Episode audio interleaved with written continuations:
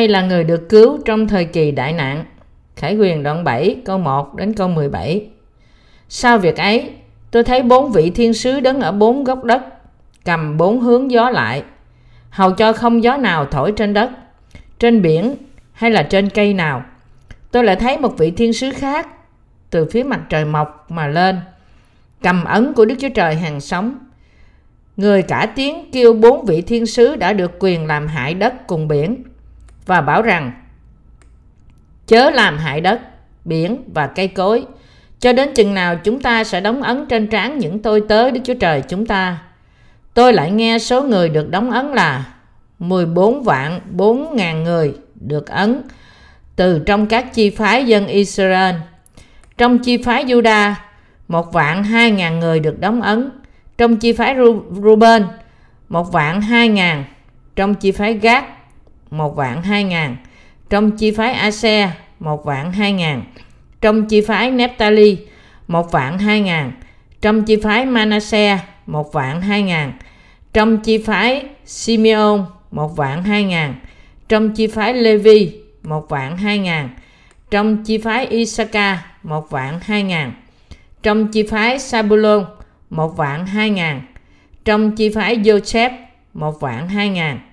Trong chi phái Benjamin, một vạn hai ngàn đều được đóng ấn.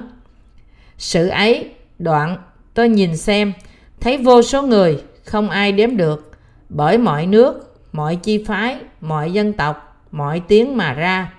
Chúng đứng trước ngôi và trước chiên con, mặc áo dài trắng, tay cầm nhành chà là, cất tiếng lớn kêu lên rằng, sự cứu rỗi thuộc về Đức Chúa Trời ta, là đấng ngự trên ngôi và thuộc về chiên con.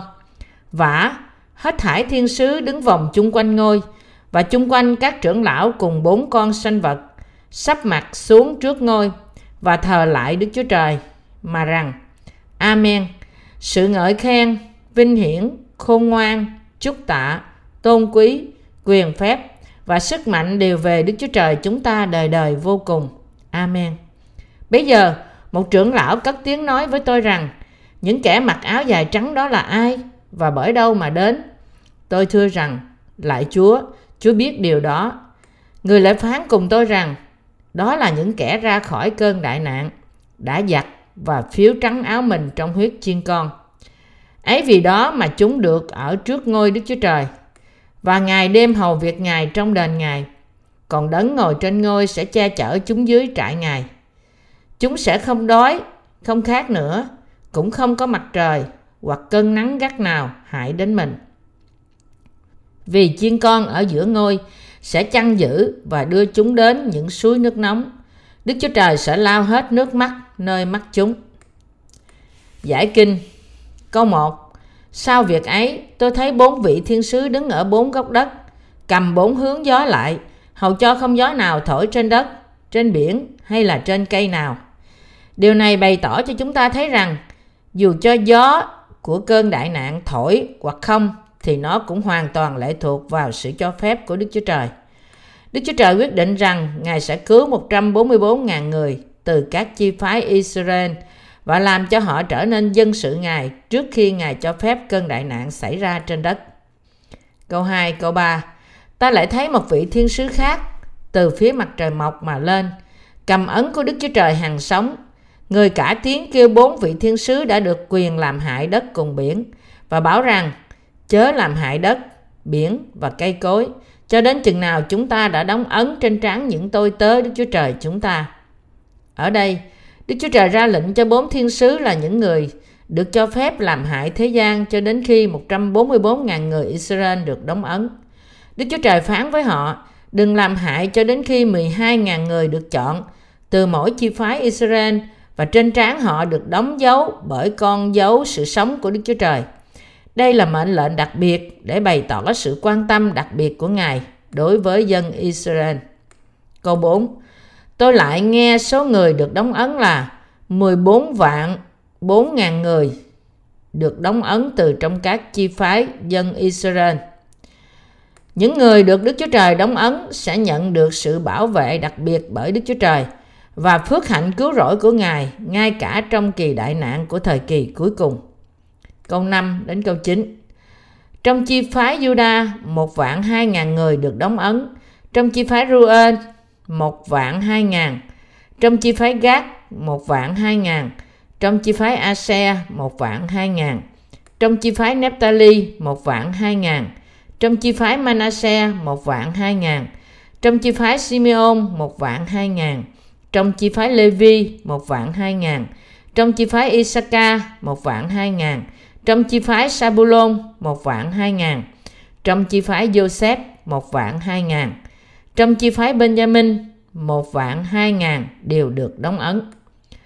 Sự ấy đoạn tôi nhìn xem thấy vô số người không ai đếm được bởi mọi nước mọi chi phái mọi dân tộc mọi tiếng mà ra chúng đứng trước ngôi và trước chiên con, mặc áo dài trắng, tay cầm nhành chà là Câu này nói với chúng ta rằng số người được đóng ấn trong vòng dân sự Israel 12.000 cho mỗi chi phái sẽ nhận được ân điển đặc biệt từ Đức Chúa Trời. Đức Chúa Trời sẽ ban sự cứu rỗi cho 12.000 người từ trong mỗi chi phái Israel và làm cho họ trở thành dân sự Ngài. Ân điển đặc biệt này được ban bằng cho mỗi bộ tộc. Vì Đức Chúa Trời yêu mỗi bộ tộc của Israel bằng nhau, nên Ngài ban cho tất cả họ cùng một phước hạnh là trở nên dân sự Ngài. Đức Chúa Trời mặc cho những người Israel bởi sự nhân từ này để hoàn thành lời hứa của Ngài đối với Abraham và con cháu ông. Thật rõ ràng Đức Chúa Trời đã làm ứng nghiệm mọi điều mà Ngài đã hứa và kế hoạch của con người. Điều này nói với chúng ta rằng số đông những người ngoại bang cũng sẽ được cứu trong thời kỳ đại nạn và trở nên dân sự của Đức Chúa Trời. Nói cách khác, sẽ có vô số người trong vòng những người ngoại bang cũng sẽ là những người được cứu ra khỏi tội bởi tin phúc âm của nước và thánh linh và chịu tuận đạo vì đức tin của họ trong thời kỳ cuối cùng. Vì thế, chúng ta phải nhớ rằng Đức Chúa Trời làm cho những người ngoại bang trở thành dân sự Ngài cho đến những ngày cận cuối. Câu 10, câu 11 Cất tiếng lớn kêu rằng sự cứu rỗi thuộc về Đức Chúa Trời ta là đấng ngự trên ngôi và thuộc về chiên con vả hết thải thiên sứ đứng vòng chung quanh ngôi và chung quanh các trưởng lão cùng bốn con sinh vật sắp mình xuống trước ngôi và thờ lại Đức Chúa Trời. Đức Chúa Trời ban ân điển cứu rỗi của Ngài ngay cả trong thời kỳ cuối cùng cho cả dân Israel và chúng ta, người ngoại bang. Vì thế, Chúa chúng ta thật xứng đáng để nhận sự thờ phượng, ngợi khen và vinh hiển. Vì các thánh đồ không một ai khác ngoài trừ Đức Chúa Trời là đối tượng của sự thờ phượng. Câu 12 Mà rằng, Amen, sự ngợi khen, vinh hiển, khôn ngoan, chúc tạ, tôn quý, quyền phép và sức mạnh đều về Đức Chúa Trời chúng ta đời đời vô cùng. Amen. Tất cả các thánh đồ của Đức Chúa Trời dâng lời ngợi khen lên Chúa là Đức Chúa Trời. Chỉ có Đức Chúa Trời là đấng đáng được ngợi khen và kính trọng như thế. Câu 13, 14 Bây giờ một trưởng lão cất tiếng nói với tôi rằng những kẻ mặc áo dài trắng đó là ai và bởi đâu mà đến? Tôi thưa rằng lạy Chúa, Chúa biết điều đó. Ngài lại phán cùng tôi rằng đó là những kẻ ra khỏi cơn đại nạn đã giặt và phiếu trắng áo mình trong huyết chiên con. Đức Chúa Trời sẽ gom bó mùa gặt cuối của Ngài sau khi Ngài làm ra cơn đại nạn để cho các thánh đồ đắc thắng sự tử đạo vinh hiển của họ và bảo vệ đức tin thật. Khi ba năm rưỡi đầu của thời kỳ 7 năm đại nạn qua, các thánh đồ sẽ bị Antichrist bắt bớ dữ tợn và phải chịu tử đạo để bảo vệ đức tin. Sự bắt bớ tử đạo thì khác với bắt bớ vì sự bắt bớ nào khác trong khác với bất cứ sự bắt bớ nào trong tiến trình lịch sử. Nó đòi hỏi đức tin của các thánh đồ là những ai tin Đức Chúa Trời khi còn trên đất. Tử đạo là một vinh dự lớn của các thánh đồ. Qua sự tử đạo của họ, hầu hết các thánh đồ có thể bày tỏ đức tin thật của họ trong Đức Chúa Trời. Trong những ngày cuối cùng của cơn đại nạn, tất cả các thánh đồ phải bảo vệ đức tin của họ qua việc tử đạo, nhận sự sống, nhận sự sống lại và thăng thiên và đứng trước ngôi Đức Chúa Trời. Câu 15 16 ấy vì đó mà chúng được ở trước ngôi Đức Chúa Trời và Ngài đêm hầu việc Ngài trong đền Ngài. Còn đấng ngồi trên ngôi sẽ che chở chúng dưới trại Ngài. Chúng sẽ không đói không khát nữa, cũng không có mặt trời hoặc cơn nắng gắt nào hại đến mình. Những ai có đức tin thật trước Đức Chúa Trời sẽ chịu tử đạo vào thời kỳ cuối cùng của cơn đại nạn để bảo vệ đức tin trong sự cứu rỗi của phúc âm, nước và thánh linh. Vì thế Đức Chúa Trời sẽ ban cho các thánh đồ có đức tin như thế bởi phước hạnh và sự bảo vệ của Ngài và ấp ủ họ trong cánh tay của Ngài. Chiến đấu với Antichrist, chịu tử đạo, được sống lại. Các thánh đồ sẽ không bao giờ chết nữa hay là đau buồn trong nước của Đức Chúa Trời. Họ sẽ sống đời đời trong phước hạnh mà Đức Chúa Trời ban cho họ.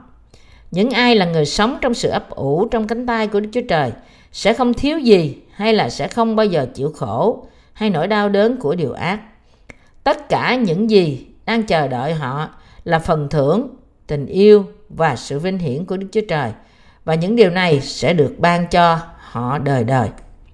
Câu 17 Vì chiên con ở giữa ngôi sẽ chăn giữ và đưa chúng đến những suối nước nóng. Đức Chúa Trời sẽ lao hết nước mắt nơi mắt chúng. Đức Chúa Trời sẽ là đấng chăn chiên đời đời của các thánh đồ và ban cho họ những phước đời đời của Ngài để ban thưởng cho những người chịu khốn khổ và tử đạo là những thánh đồ vì sự ích lợi của họ vì sự ích lợi của Chúa khi họ còn ở trên đất này. Đức Chúa Trời sẽ đưa họ đến nguồn suối nước sự sống, cho phép họ bẻ bánh với Chúa trước ngôi của Đức Chúa Trời và bao phủ họ đời đời trong ơn phước của Ngài để kết hợp họ trong tất cả vinh hiển của Ngài trong khi ở trên đất. Vì các thánh đồ đã tin phúc âm của nước và thánh linh, sống đời sống phục vụ cho sự vinh hiển của Đức Chúa Trời và chịu tử đạo vì danh Ngài. Đức Chúa Trời cho phép những ai đã bảo vệ đức tin của họ được sống đời đời trong vòng sự vinh hiển của Ngài trong thiên đàng mới và vương quốc mới. Hallelujah, ngợi khen Chúa.